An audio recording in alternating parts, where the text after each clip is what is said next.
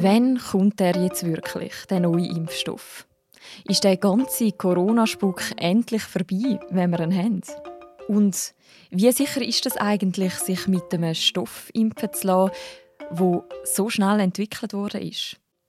Mein Name ist Mirja Gabatuller und das ist eine neue Folge von «Und jetzt?» einem Corona-Podcast von Tamedia. Simon Rau vom Recherchedesk und ich, wir schauen in diesem Podcast abwechslungsweise zurück auf die Woche und versuchen, die zweite Welle in der Schweiz bisschen fassbarer zu machen. Und für das reden wir immer am Anfang mit dem Marc Brutbacher.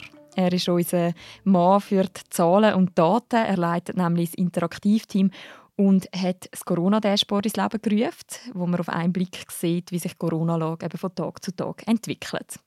Hallo Marc. Hoi Mirja. Hoi. Marc, welche Zahl ist dir diese Woche besonders aufgefallen? Diese Woche sind es äh, die 4000 Hospitalisierten, die momentan aktuell im Spital liegen, schweizweit. Und die Zahl ist jetzt in den vergangenen Tagen zum ersten Mal nicht weiter gestiegen in dieser zweiten Welle.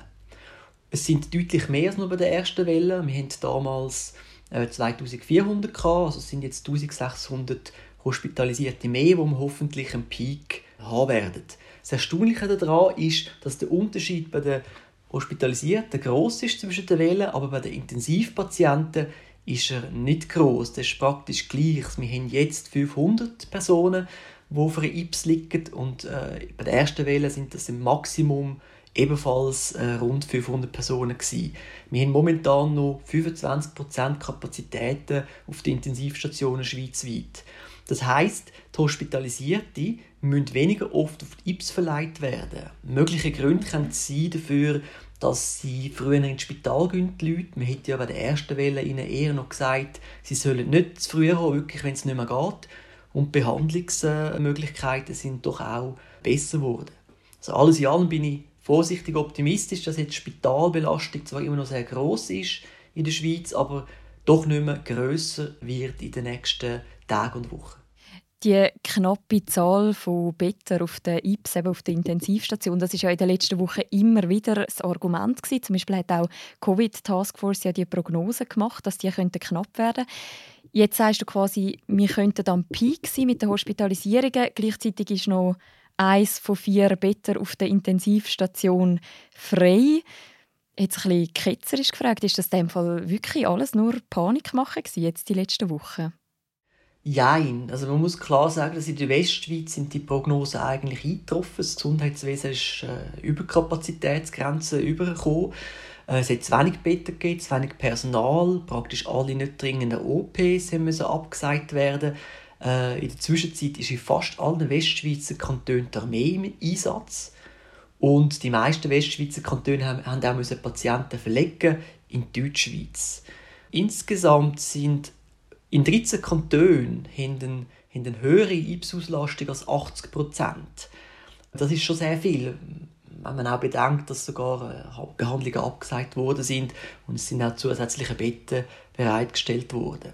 Mhm. Gerade im Moment sind von 889 Personen, die auf einer Intensivstation äh, liegen, sind 500 Covid-Patienten. Das ist also mehr als die Hälfte.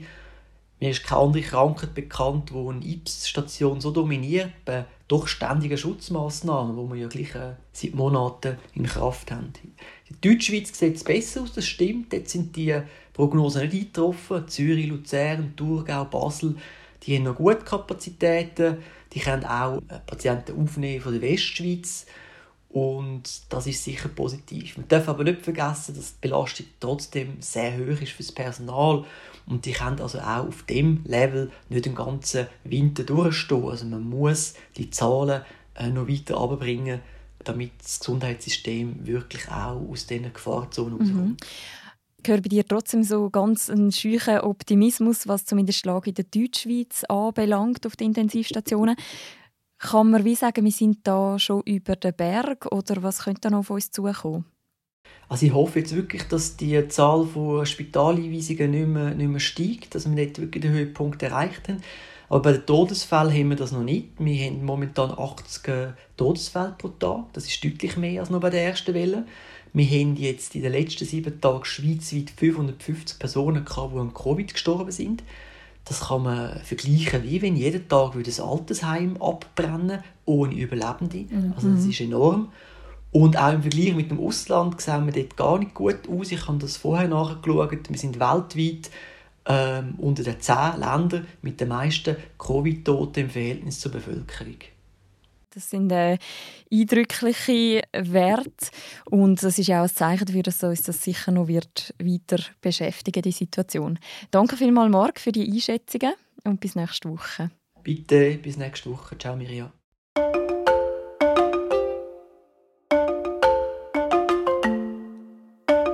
In diesem Jahr 2020 gibt es ab und zu noch eine gute Nachricht. Und eine von diesen guten Nachrichten ist schon ganz am Anfang dieser Woche gekommen. Die Nachricht, dass es einen Impfstoff gibt, der gegen Corona wirken soll. Mir gegenüber sitzt jetzt Anke Voskeren. Sie ist Wissenschaftsjournalistin bei Tamedia. Anke, du schreibst schon seit Jahren über Impfstoff und kennst dich auf dem Gebiet sehr gut aus. Was mich ja wundern wann kann ich mich jetzt mit dem neuen Impfstoff endlich impfen lassen? Also man muss das ein bisschen einordnen. Die Ergebnisse, die diese Woche bekannt wurden, die sind ja von den Pharmafirmen Pfizer und BioNTech veröffentlicht worden. Das sind noch sehr vorläufige Studienergebnisse. Also um nicht zu sagen, die Studie selber ist überhaupt noch nicht bekannt. Man weiß also noch gar nicht so ganz genau, wie gut der Impfstoff ist. Wenn jetzt aber alles ähm, gut gehen würde mit dieser Studie, die noch gar nicht abgeschlossen ist, dann könnte man sich vorstellen, dass der Impfstoff ähm, im nächsten Jahr zugelassen wird, also wenn er dann zugelassen wird, zur Verfügung steht, wenn er dann produziert wird. Und dann könnte man sich vielleicht im ersten Halbjahr nächsten Jahres impfen lassen gegen das Coronavirus. Mhm. Das heißt jetzt, eben die Studie ist noch nicht ganz abgeschlossen. Also auf, auf was warten wir da konkret noch? Sind die noch die letzten Ergebnisse am Auswerten? Oder? Genau, was jetzt gerade läuft, das ist eine sehr große Studie mit über fast 44.000 Menschen, die da in verschiedenen Impfzentren, also über 150 Impfzentren weltweit, hauptsächlich in den USA und Brasilien und Argentinien geimpft werden. Ähm, die, diese ganze Studie ist jetzt noch nicht ausgewertet, aber die ersten Ergebnisse, die zeigen, dass ähm, es einen Impfschutz geben könnte gegen das, ähm, dass man sich infiziert zu 90 Prozent. Und das klingt schon sehr hoffnungsvoll, finde mhm. ich. Wo du anfangs von der letzten Woche die Meldung gesehen hast oder bekommen hast, hat dich das überrascht oder hast du das schon so ein bisschen auf dem Schirm gehabt, dass das demnächst wird einen Impfstoff geben wird? Also auf dem Schirm gehabt natürlich, dass da sehr viele, also es ist ja, sind nicht nur die Firmen Pfizer und BioNTech, die daran arbeiten, sondern es gibt mehr als 100 Firmen, die sich sofort draufgestürzt haben, quasi einen Impfstoff zu entwickeln. Insofern wusste ich jetzt auch, da wird was kommen, aber dass das jetzt so schnell kommt und dann doch mit dieser, fand ich, positiven Meldung, das hat mich wirklich überrascht, ja recht euphorisch tönt ja auch der Entwickler von dem Impfstoff, der Uhur Shahin. Er hat zusammen mit seiner Frau Özlem Türeci eben die deutsche Firma BioNTech gegründet und wir hören mal kurz rein, wie er das gesagt hat. I consider this vaccine as a vaccine which is near perfect, which has a near perfect profile. Yeah, uh, we have done preclinical experiments. We have shown that this vaccine is able to protect animals from from infection in really tough challenge experiments, uh, and we have of course done much more more testing than we have published so far. And this provides us a lot of confidence. Yes, we believe that we have a safe product and we believe that we will be able to show efficacy. Ihr Impfstoff sei eben schon fast perfekt und er sei eigentlich überzeugt, sie können beweisen, dass er sicher sei und auch wirklich wirke. Das hat eben der Uhur Shahin schon Anfangs September gesagt in einem Interview gegenüber CNN. Jetzt sagt BioNTech, unser Impfstoff der schützt wirklich, das können wir jetzt sagen, und zwar zu 90 Prozent. Was heißt das jetzt genau, die 90 Prozent? Heißt das, man könnte sich auf den Impfstoff verlassen? Also man muss jetzt dazu sagen, also es klingt jetzt erstmal wirklich sehr gut, aber die Ergebnisse, die sind noch sehr vorläufig. Also es ist noch nicht bekannt, äh, welche Altersgruppen davon profitieren, welche Impfdosis überhaupt verabreicht wurde. Und diese 90 äh, Prozent, da wird es jetzt schon heißen, dass von zehn geimpften Personen neun davon gegen eine Covid-19-Erkrankung geschützt sind. Ähm, die Forscher hatten damit gerechnet, wenn man Impfstoffe herstellt, dass sie vielleicht zu 60 bis 70 Prozent wirksam wären. Ähm, das sieht jetzt schon mal ganz gut aus, aber eben weil die Ergebnisse noch so vorläufig sind, kann das sein, dass der Wert noch schlechter wird. Also wenn jetzt äh, wirklich alle Daten von diesen 44.000 Personen ausgewertet werden und vor allem noch mehr Infektionen, also nicht Infektionen, sondern richtig Erkrankungen stattfinden mit Covid-19, dann könnte man ganz sicher noch mehr darüber sagen und da könnte es auch sein, dass der Wert dann noch etwas schlechter wird. Gut, also sind wir wieder ein bisschen auf dem Boden der Tatsachen angekommen. Wie kommt man überhaupt auf so einen Impfstoff? Also muss man sich da vorstellen, dass die Leute sich jetzt freiwillig mit Corona anstecken lassen? Nein, auf keinen Fall. Also nein. Ähm, diese Studie, die gemacht wird, das ist ein ganz, sage ich mal, ein normaler und auch lang etablierter Vorgang. So werden alle Impfstoffe hergestellt. Ähm, einfach nicht so schnell, wie das jetzt passiert ist. Da gehe ich vielleicht später auch nochmal drauf ein. Mhm. Ähm, deswegen braucht man auch so sehr viele Leute, weil nämlich es werden gesunde Leute geimpft und diese Impfung soll einen Schutz bieten vor einer Erkrankung, also vor jetzt dem neuen Coronavirus. Und ähm, die Leute sind im Prinzip geimpft worden äh, und sind dann in den Alltag entlassen worden. Und es haben auch nicht alle die Impfsubstanz bekommen. Es muss auch immer eine Kontrollgruppe geben. Also hat, ich weiß jetzt nicht, ob es die Hälfte sind oder vielleicht ein Drittel, die eine Scheinsubstanz bekommen haben. Und die lässt man dann ganz normal ähm, den Alltag quasi bestreiten. Und dann sieht man, ob sich einige davon die sich jetzt vielleicht auch schützen und trotzdem vorsichtig sind oder vielleicht ihrer Arbeit ganz normal nachgehen müssen, auch in Amerika oder Brasilien, jetzt gerade Länder, wo das Virus wirklich sehr gewütet hat. Und da sieht man dann wirklich, wer wirklich das Virus bekommt und schwer erkrankt. Mhm. Und das waren aber jetzt in dieser Studie nämlich nur 94 Personen, die wirklich erkrankt sind. Und anhand dieser 94 Personen hat man jetzt berechnen können, dass ähm, 90 Prozent geschützt sind. Das heißt, die Daten sind noch wo man sagen kann, doch recht klein. Also eben 94 von irgendwie über 44'000, das klingt jetzt für mich nach einer, im ersten Moment nach einer wahnsinnig kleinen Zahl. Wie ist das aus, aus wissenschaftlicher Sicht? Ist das eine gute Basis, um so eine grosse Neuigkeit anzukündigen, die ja so viele Leute wird betreffen äh, Gut, muss man auch nochmal sagen, wer die Neuigkeit angekündigt hat. Es war schon eine Pressemitteilung von Pfizer und BioNTech, aber die Daten selber, die sind von unabhängigen Forschern ausgewertet worden. Und ähm, das ist so auch ein gängiges Verfahren, diese unabhängigen Experten, die begleiten diese Studien. Und da sowohl, wenn da jetzt irgendwelche Nebenwirkungen auftreten würden oder so, dann wird die Studie auch gestoppt. Dann schaut man, was ist da passiert. Das ist in diesem Fall dieser Impfstudie von Pfizer und BioNTech nicht geschehen. Ähm, und sie gucken zwischendrin sich die Daten an und sobald das gut aussieht, ähm, können sie dann ähm, geht das nämlich an die Zulassungsbehörden weiter und das ist dann im Prinzip ein Schritt, der jetzt nicht, es ist jetzt keine PR-Geschichte, sondern es ist wirklich auf Grundlage von unabhängigen Experten. Mhm. Und da müssen wir uns jetzt einfach drauf verlassen. Also ich kann jetzt auch nicht sagen, für mich klingt das jetzt auch sehr wenig. Sie warten aber eigentlich darauf, dass über 160 Covid-Fälle auftreten. Ähm, das ist wahrscheinlich eine rechnerische Geschichte, warum sie jetzt gerade über 160 dazu brauchen, um sagen zu können, äh, den letztendlichen Wert berechnen zu können, zu wie viel Prozent die Impfung schützt. Du hast vorher noch angesprochen, wie schnell das Ganze jetzt gegangen ist und auch immer noch geht, jetzt zum Beispiel mit der Zulassung. Das ganze Projekt, das heißt ja auch Light Speed.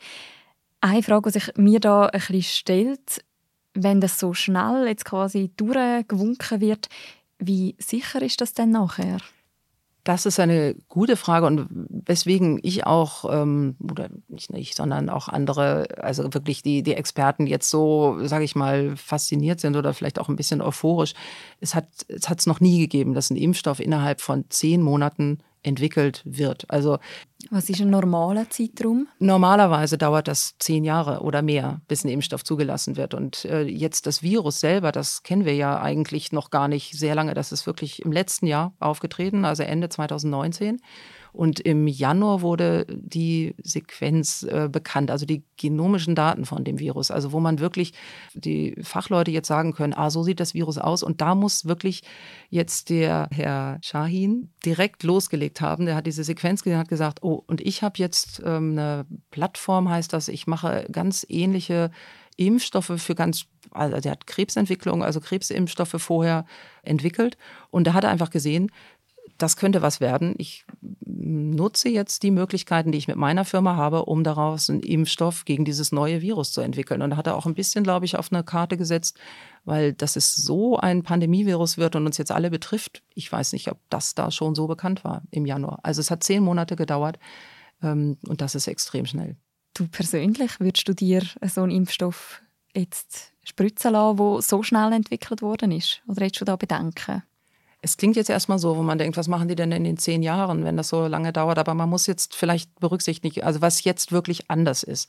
Man hat einen riesen Effort, der da dran gesetzt wird von wirklich mehreren Firmen, die darauf arbeiten. Es gibt unglaubliche finanzielle Mittel, also die da reingesteckt werden. Das heißt, es arbeiten viele Forscher dran. Sie haben viel Geld, um das zu tun. Deswegen äh, geht das auch sehr viel schneller. Und ähm, was abgekürzt wird, das sind auch diese behördlichen Verfahren, also dass man jetzt eine Notzulassung macht, dass sobald die Daten, auch so Zwischendaten bekannt sind, die werden sofort weitergeleitet, die werden geprüft, danach wird das entschieden. Das sind auch Sachen, die lange dauern.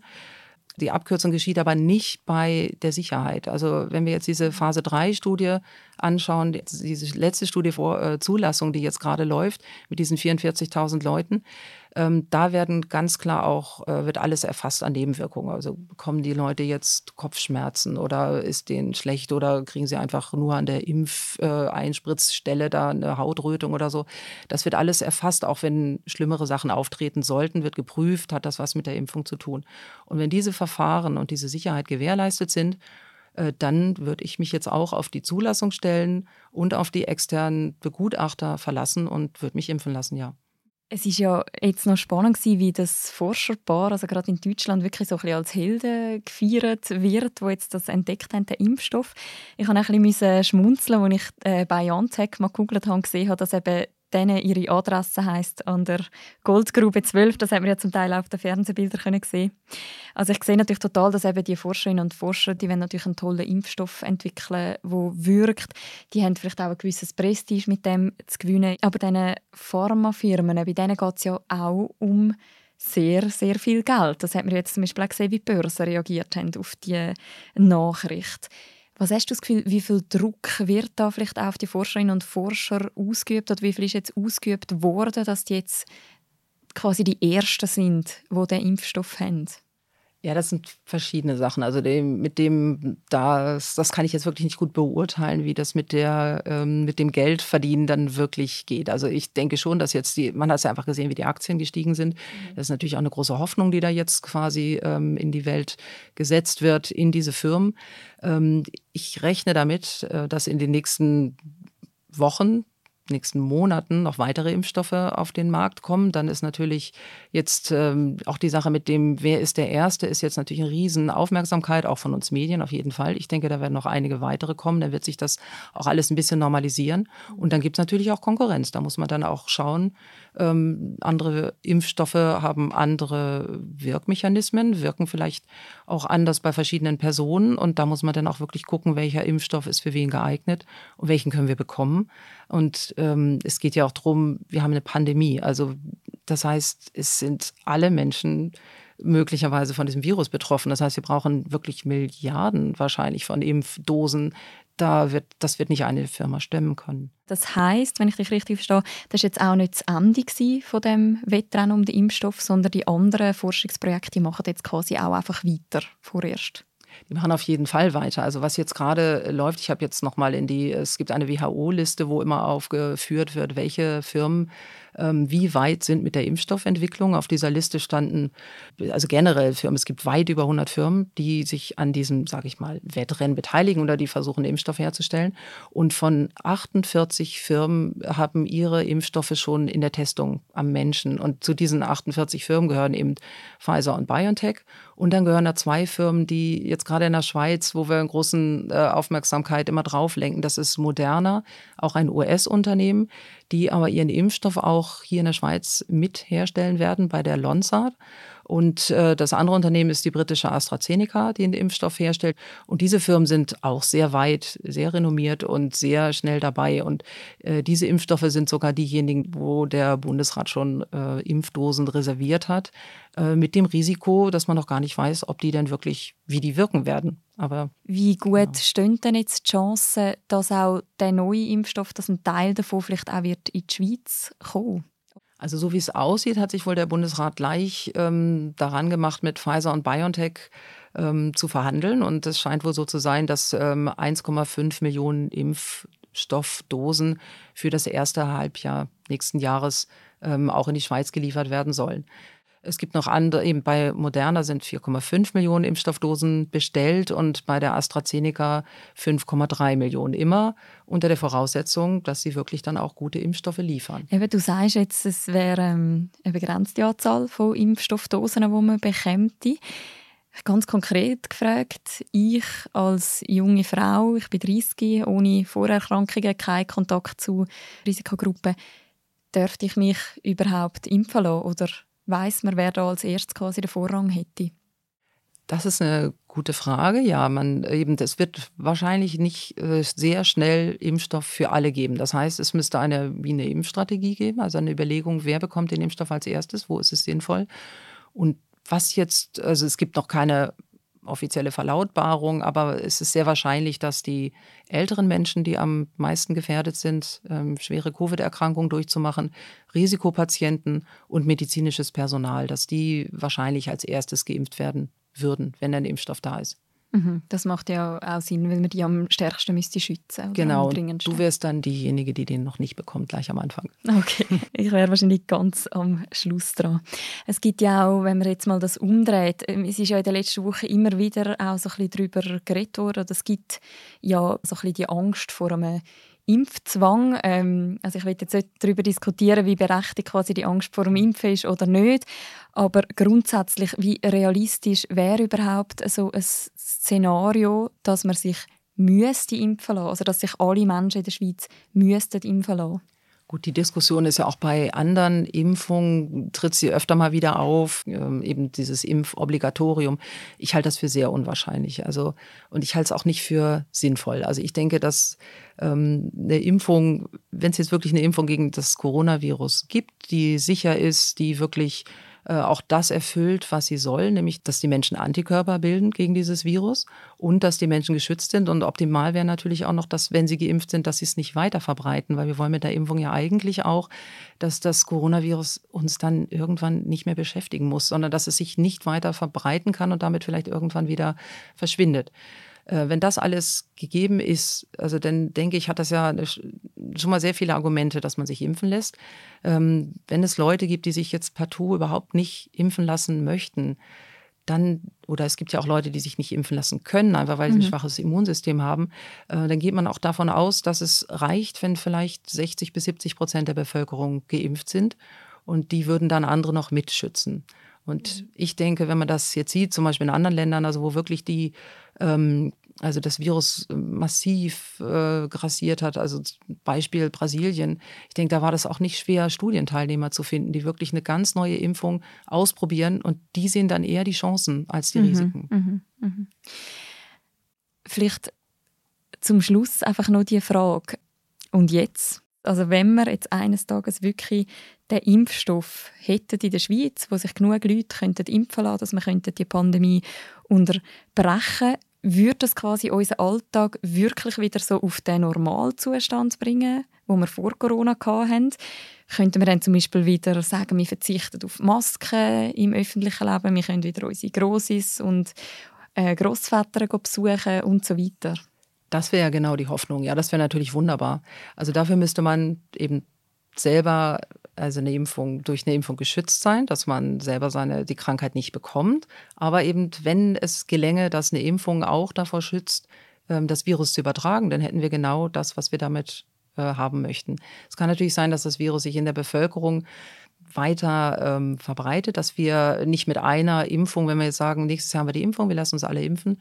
Äh, es kann sein, dass wir damit nicht dauerhaft geschützt sind. Es kann sein, dass wir sie wie bei einer Grippeimpfung, obwohl da ein ähm, bisschen andere Hintergründe sind, aber dass man es vielleicht immer wieder wiederholen müsste oder dass man, vielleicht schützt die Impfung nur drei Monate, das wissen wir nicht. Ähm, das muss man alles noch sehen. Aber wenn wir jetzt eine wirklich gute Impfung haben und die Leute sich alle durchimpfen, ähm, dann müsste das genauso sein. Das ist das Ziel, ja. Gut, dann hoffen wir doch, dass das auch so wird eintreten. Danke vielmals, Anke, für die Einordnung. Ja, gerne. Es hat mich gefreut, dass ich da war und jederzeit wieder. Das ist eine weitere Folge von «Und jetzt» im Corona-Podcast von Tamedia. Man kann den Podcast auch noch bei allen Tamedia-Titeln auf der Webseite nachlesen. Man kann ihn auch in allen Podcast-Apps wie zum Beispiel Spotify oder Apple Podcasts abonnieren. Man kann uns auch gerne Feedback geben an die E-Mail-Adresse podcasts.tamedia.ch. Danke vielmals fürs Zuhören. Den Podcast gibt es nächstes Mal wieder in einer Woche, am nächsten Samstag, dann mit Simon Rau. Kommen Sie gut durch die Woche und bleiben Sie natürlich gesund.